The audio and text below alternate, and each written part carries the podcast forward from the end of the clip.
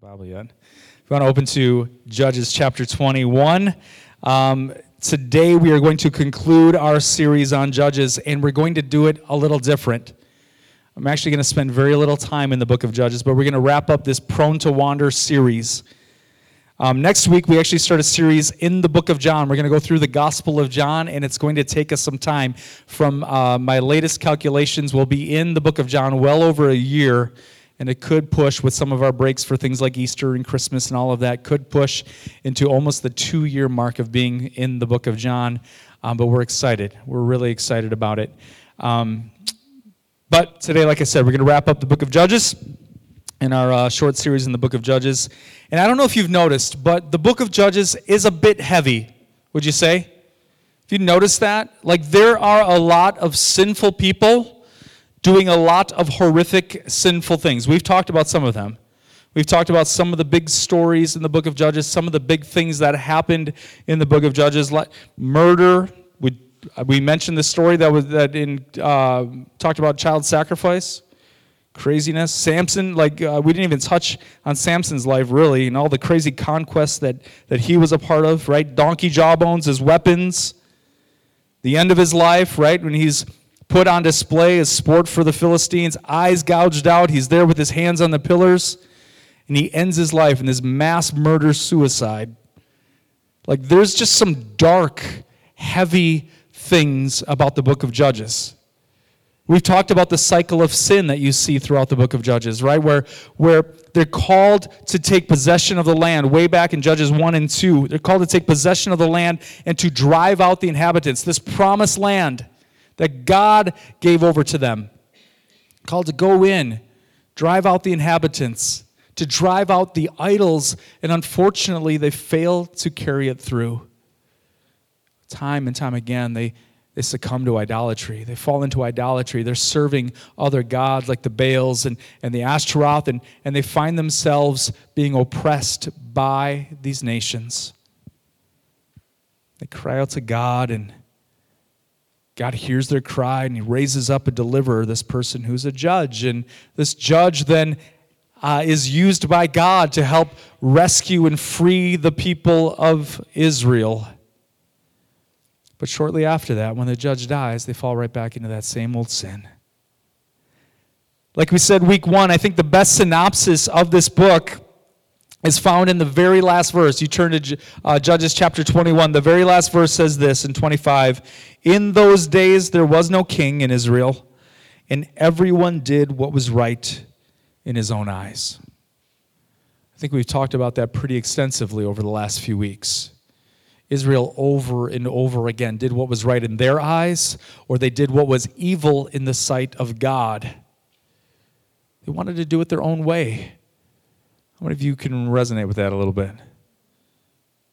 I so often do what is right in my own eyes. I so often do what is right in my own wisdom instead of adhering to and bowing to the Word of God, His beautiful precepts and commands that He's given me. With the Israelites, it all started with their disobedience and, and not driving out the opposing nations and their idols. They forgot who their God was and what he had done in Egypt, and thus they forgot who they were, God's chosen people, who they were made to be. And even though Judges, as I said, is a heavy book, it is a bold and heavy book because of the sin that you see in the book of Judges. How many know that our sin is bold and heavy when we see it through the eyes of God? We talked about that. Like, do we view our sin the same way God views our sin? When God sees sin, it is evil, vile, gross, detestable. And sometimes I'm like the Israelites and I'm kind of rather nonchalant about it. Oh, messed up again.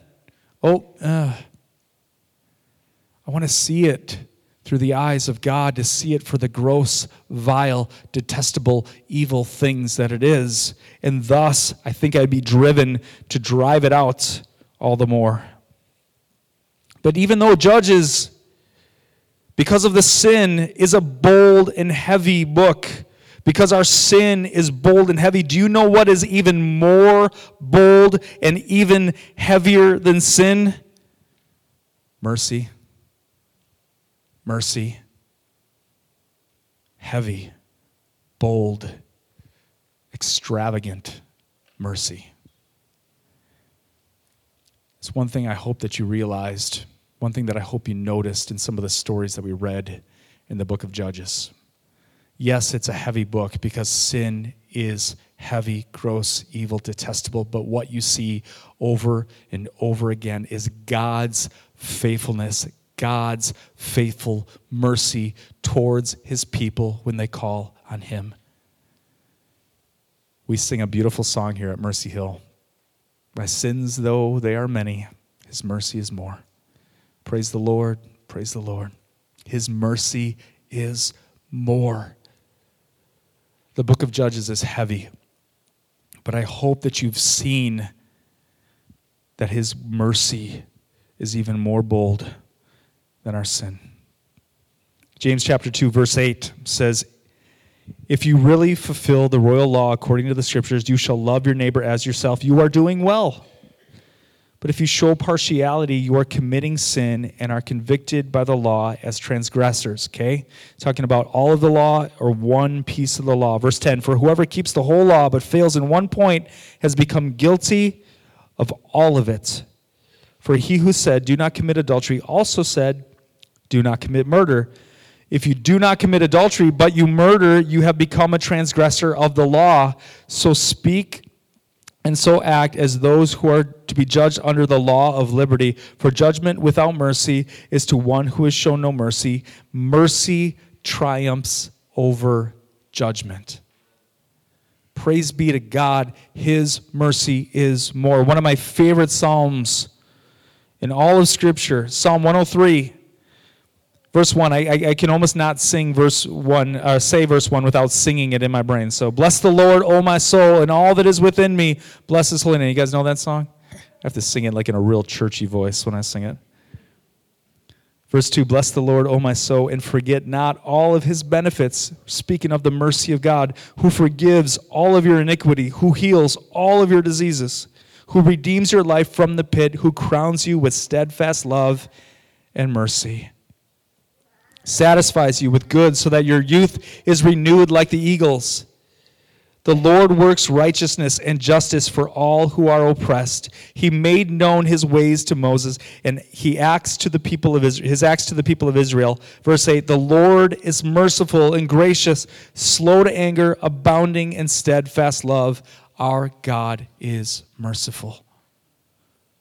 When we call on him, he hears our cries his mercy is more.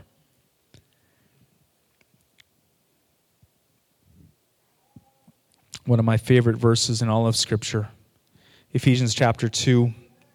Many of you know this is one of my favorite verses because I don't know how many sermons I've preached where I've somehow, some way worked this scripture into it because you see the gospel so beautifully here.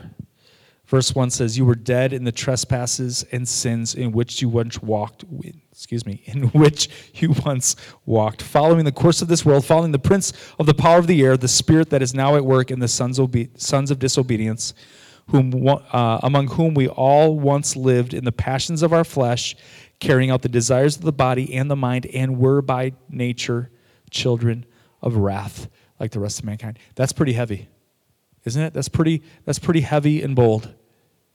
Children of wrath, that's who we were outside of Christ. And then get how bold this is. Verse 4 But God, being rich in mercy, because of his great love in which he loves us, even when we were dead in our trespasses, made us alive together with Christ. By grace you have been saved our sin is heavy and bold. The book of Judges shows us that. But Judges and the whole counsel of Scripture also show us a mercy that is found in Christ Jesus that is even more heavy and more bold than our sin. Time and time again, Israel wanders away, right? Prone to wander served false gods, did detestable and awful things. They found themselves oppressed and in horrible situations. And when they cried out to God time and time again, He still has pity on them. He shows them mercy over and over again. He lavishes His mercy on them and forgives them. For you and me, I don't know where you're at right now with God. I don't know where you've been. Maybe you've been running. Just the like maybe like the prodigal son story right now is like super real in your lives. Maybe you're just kind of finding yourself. You're you're kind of running off. That, that that story baffles me. He looks at his dad and he says, "Give me my inheritance." I'm off. I'm doing my own thing. Like really, what he says is, "You're better off dead. You're more used to me dead. Give me the inheritance now." I'm going to go do my own thing. I'm going to do what is right in my own eyes. Maybe that's been you. You've been wandering, running off. Even in this service right now, you notice, you, you sense the Holy Spirit beckoning you, calling you back, calling you away from your sin, calling you back into relationship with Jesus. Your sin may be bold might be heavy, but the grace and the mercy of God and the love in which He loves you, even in your sin, I pray that today that you would experience the boldness of His mercy, the lavishness of His grace, and that you would find yourselves home with Jesus. The Israelites, they wandered away, they served false gods, and God was faithful to hear their cry and forgive them. But for you and for me, there's even more. There's even more. Like forgiveness, yes, but also power. Power to overcome sin, power to not get stuck in the cycle of sin that we've been talking about. And it's all because of Jesus and his Holy Spirit, whom he gave to the church. I was reminded of this truth this week, actually a couple weeks ago, uh, in our marriage study on Wednesday nights. We are uh, right now we're we're doing a marriage and family study on Wednesday nights. If you want to join us, come join us at 6:30. It's been it's been a lot of fun, great videos, great lessons, and great discussion afterwards. Um, I was reminded there's a quote that uh, Paul Tripp, he's the the guy on the videos. Um, it says this: God knew that the domination of the selfishness of sin. Okay, it's pretty heavy, right? Pretty bold the domination of the selfishness of sin was so great inside you that it wasn't enough just to forgive you. He did something more. he puts it this way He literally unzipped you and got inside of you by His Holy Spirit. It wasn't enough just to forgive us, not enough just to, forgive, but He empowers us because His Spirit, the living God, the omnipotent living God, lives inside of His church as I, as I hear that, I don't think I walk my daily life in that reality. That the omnipotent Creator God lives, dwells inside of me.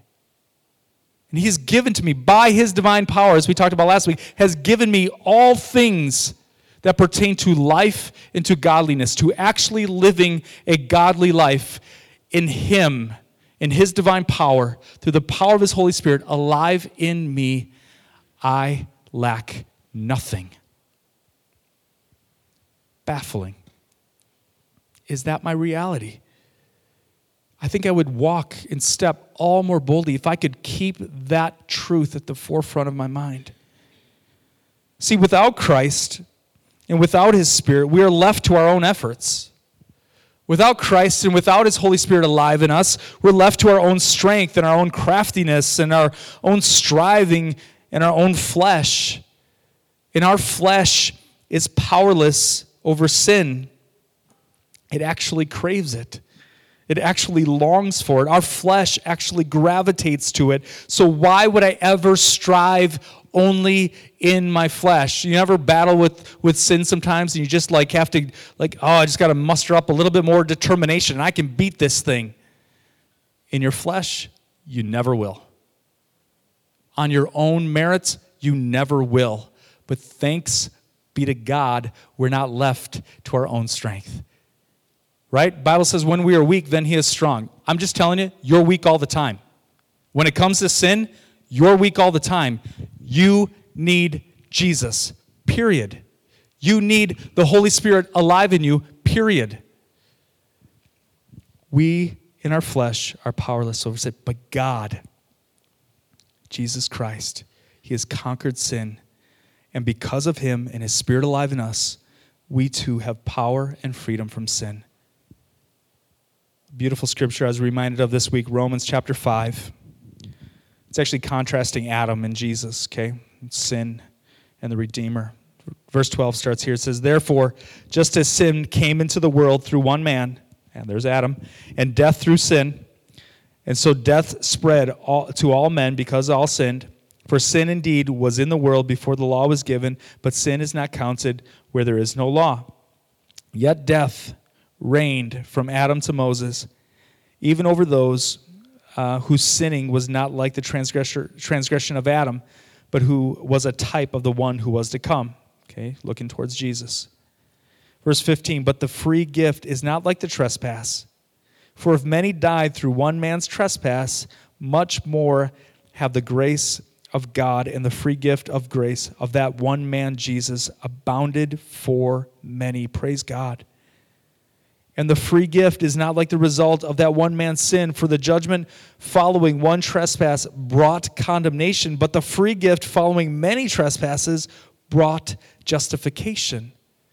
If you don't understand what justification is, that is a not guilty verdict because of Christ. I, I one time had a very well intended um, preacher. I, I, think I may have told this story a long time ago. I was sitting on a parade route. I was sitting on a parade route, I think maybe Labor Day or um, Memorial Day, Memorial Day parade, and there was a guy going up and down the parade route with tracks. He had a little suitcase full of tracks. He came up to me and he's like, Sir, can I ask you, if you were to die tonight, would you go to heaven? I said, Yes, I would. He goes, Oh, you're good enough to go to heaven. I said, Well, no, but Jesus is. And because of that, I am. And he's like, You're not one of those Calvinists, are you? And then I was like, Okay, we're done.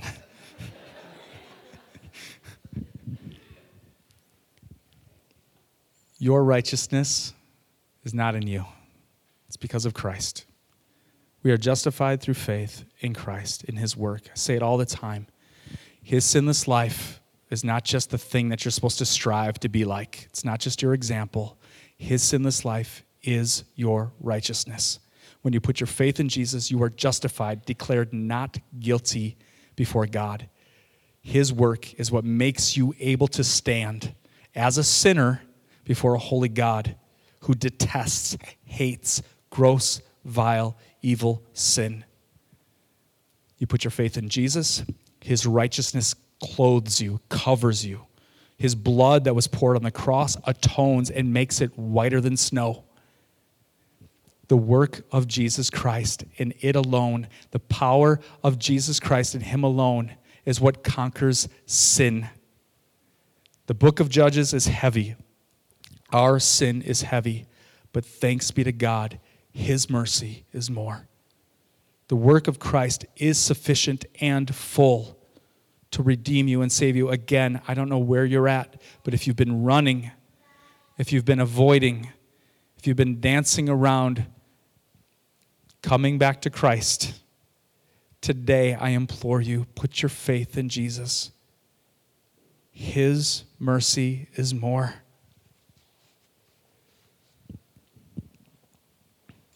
Verse 17, continuing on in Romans chapter 5. I don't even know where I am right now.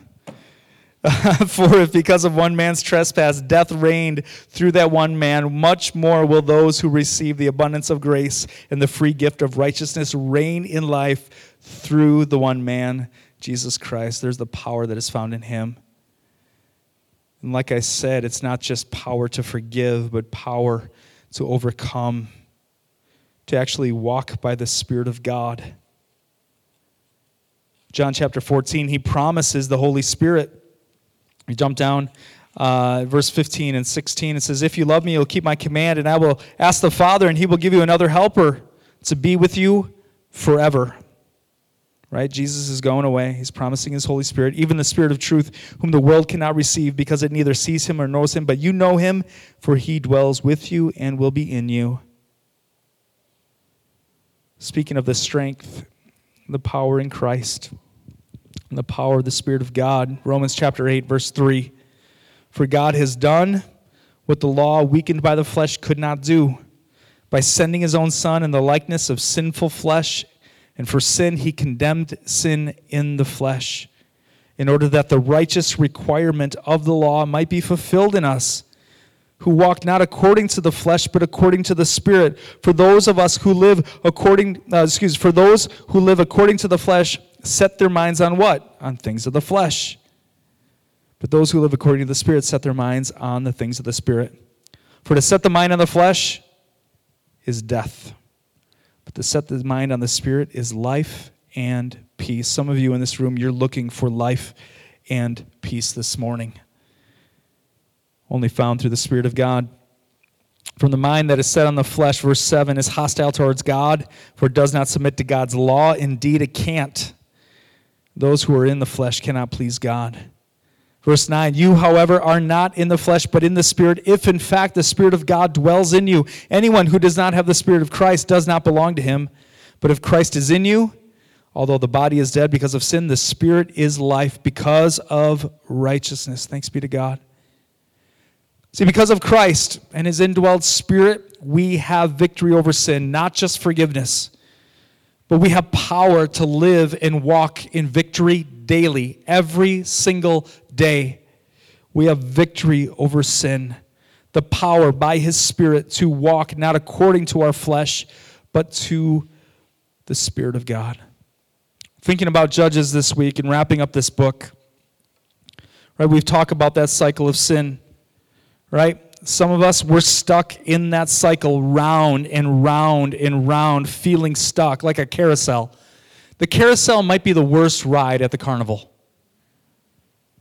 I, I was trying to figure out, I was actually going to research it this week, how much money is spent on that stupid machine that just goes round and round and round. The only one who likes the carousel is really, really little kids because they don't know any better, right? You go on a carousel as an adult, like you make one lap and you're like, okay, and now it's just awkward because you're like waving at the same people over, like it's just. Some of us, we feel stuck in this cycle of sin sin, oppression, repentance, deliverance, peace. Like finally, okay, there's a breather, and then all of a sudden I'm right back in it again. There's a circular nature to our sin oftentimes, and I think it's because we walk by the flesh. I think it's because we walk by the flesh. We gravitate, we stay there in the flesh. And instead of walking by the Spirit and the power of God that is supposed to be alive in us, we walk according to the flesh. And thus we find ourselves on the carousel of sin. But for the life of the believer, this uh, it's not supposed to be a circle. It's, it's probably more linear in nature. It probably starts when we meet jesus when we confess our sins and he is faithful and just to forgive us of our sins and we find a new life in him. And now the life of the believer is supposed to be far more linear till the day we see him face to face. What a glorious day that'll be. Now how many of you know it's linear but it's not a straight line It'd be great if it was, right? There's just this constant incline going up, like every day is better than the next. Know that's not true, right? You, you know that, some of you know that all too well, that's not true. There are deep, dark valleys. But I think, I thank God that I, do, I, I don't spin in a circle like I used to. And that actually, in some of those valleys, some of those trials, even some of those self made moments of detriment, God is still faithful in those moments to continue to sanctify me, to continue to, in those trials, to, to renew me, and to, uh, as it says in James, that I would be complete, lacking nothing, that He would continue to sanctify me even in those moments. We've been made to walk by the Spirit of God. And depending on your church upbringing, depending on your church background, sometimes when you start talking about the Spirit of God, it's a strange thing. Like it's this foreign thing. And, and, and really, like we've been made to be indwelled and to walk according to it. Uh, verse 16 of Galatians chapter 5, it says, But I say, walk by the Spirit, and you won't gratify the desires of the flesh. For the desires of the flesh are against the Spirit, and the desires of the Spirit are against the flesh. They are opposed to each other to keep you from doing the things that you want to do. But if you are led by the Spirit, you're not under the law. Now, the works of the flesh are evident, and here's quite a heavy, bold list. It says sexual immorality, impurity, sensuality, idolatry, sorcery, enmity, strife, jealousy, fits of anger, rivalries, dissensions, divisions, envy, drunkenness, orgies, and things like these. I warn you, as I warned you before, those who do such things will not inherit the kingdom of God. But the fruit of the Spirit is love, joy, peace patience, kindness, goodness, faithfulness, gentleness, and self control. Against such things there is no law. How I long to be marked by those fruit. How awesome would life be if it looked a little bit more like that?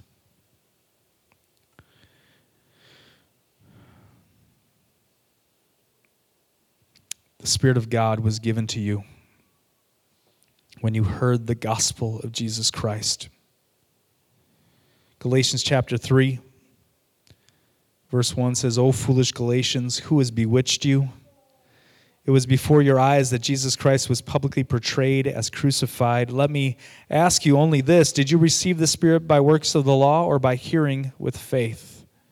Receive the Spirit by hearing with faith. Are you so foolish, having begun by the Spirit? Are you now being perfected by the flesh? How many of you gravitate that way sometimes? I think for a lot of my Christianity, a lot of my Christian upbringing, even I think sometimes when I was in Bible school, I forgot that I was dependent on the grace and the Spirit of God always. It was like I experienced the grace of God and I came to saving faith in Jesus, and that was God's grace lavished on me, poured on me. Now it was my job to maintain it. It was my job to be, I had to be good, I had to be right, I had to do the good things, I had to do the right things, and I had to maintain it. And then all of a sudden, in about 25 minutes, I screwed up again. It only took that long, or maybe even less. Screwed up again, and now I had to go back to His grace. It's always His grace. Always His grace. Always His Spirit. Every moment, every day. Verse 4 Did you suffer so many things in vain? If indeed it was in vain, does he who supplies the Spirit to you and works miracles among you do so by works of the law or by hearing with faith? Just as Abraham believed God and it was counted to him as faith. The Spirit of God given to us when we heard the gospel of Jesus and received it by faith. So today, to conclude this short series, we need to get off the carousel. we need to get off the carousel. And this word has been ringing in my ears all week long. Get off the carousel and abide. The series is called Prone to Wander, right? You ever have to look at a kid and say, hey, sit still, stop it, stay put, stay close? You with kids, you know, you you know what I'm talking about. Um, sometimes I wish God would just look at me and say that. hey, sit still. Just stay put. Stop wandering off. See, we're called to abide in Christ. Christ himself says it in the book of John. We're going to talk about that in a few weeks. Actually, I'll read it here in a few minutes. But instead of just constantly moving in the flesh, constantly going around and round and round and round, but if we were to just to just sit and abide in Christ and abide in his spirit and abide in his word and abide in fellowship one with another, I think we truly would walk every step by the spirit. We'd still have our moments of struggle, of course. But I think if we were to just simply abide, but we don't abide. Um, I heard a pastor a long time ago say, um, stop trying to look like Christ and just be with Christ. Like, a lot of times we like want to like we got to act like Christ. We got to be like Christ. So we try to look like Christ without ever just sitting with him and his word, without ever just sitting in his scriptures, without ever sitting with the author of his word, the Holy Spirit. Like when you sit with somebody, when you sit with him, he's going to change you, transform you, and you will look more like him.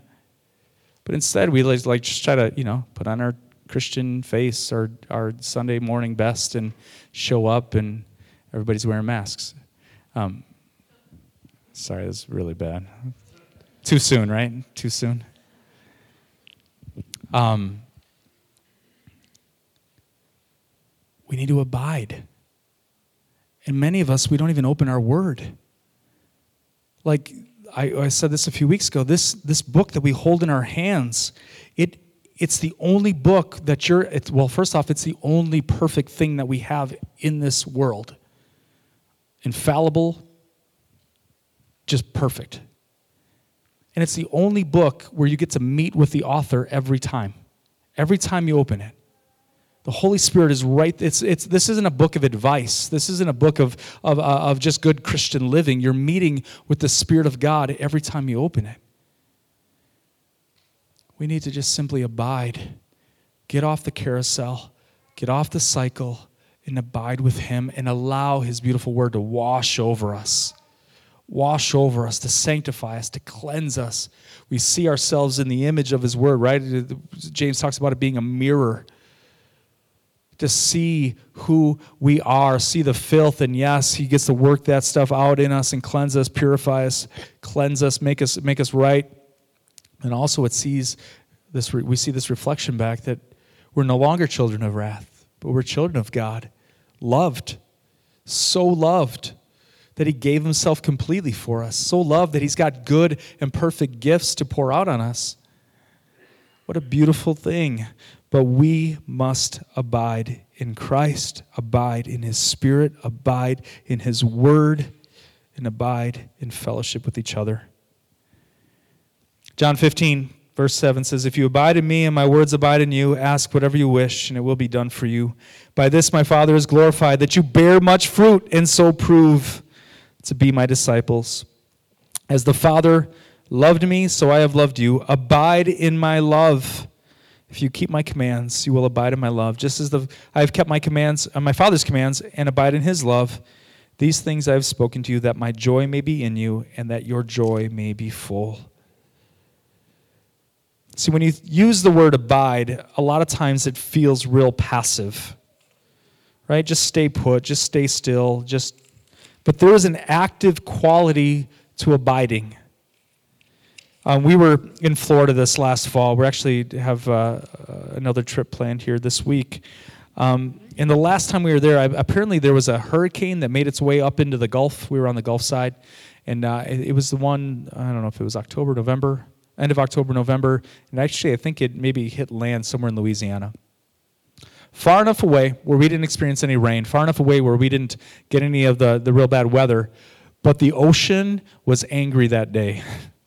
It's a Seinfeld reference for those of you. Um, the ocean was it was like it was crazy i've never been in a situation like that where you would go out even knee deep and there was a rip current that was so strong it, we, the first like five days there we had to really keep an eye on the kids because we didn't want them getting swept away and a lot of times when we think of like abiding we think of it as very passive but I, that, that, my, that, my, that the idea of that rip current kept coming to mind this week. Like, how many of you know that there are currents in our, in our society, in our culture these days, and they are pulling and swaying, uh, tugging at us daily? We've talked about it over the last couple of weeks. Like, our culture is trying to erode a lot of the um, very basic things to our faith some of the basic things that we hold, some of the truths that we hold on to, they're it, it just trying to erode it. And if we are not abiding in our hope and stay, Jesus Christ, um, we will be swept away. If we're not abiding in His Word and letting it wash over us and fill us with truth, when there's so much noise and untruth out there, we will be swept away. If we want to walk by the Spirit of God, we must abide in the Spirit of God and abide in His Spirit book, the Word.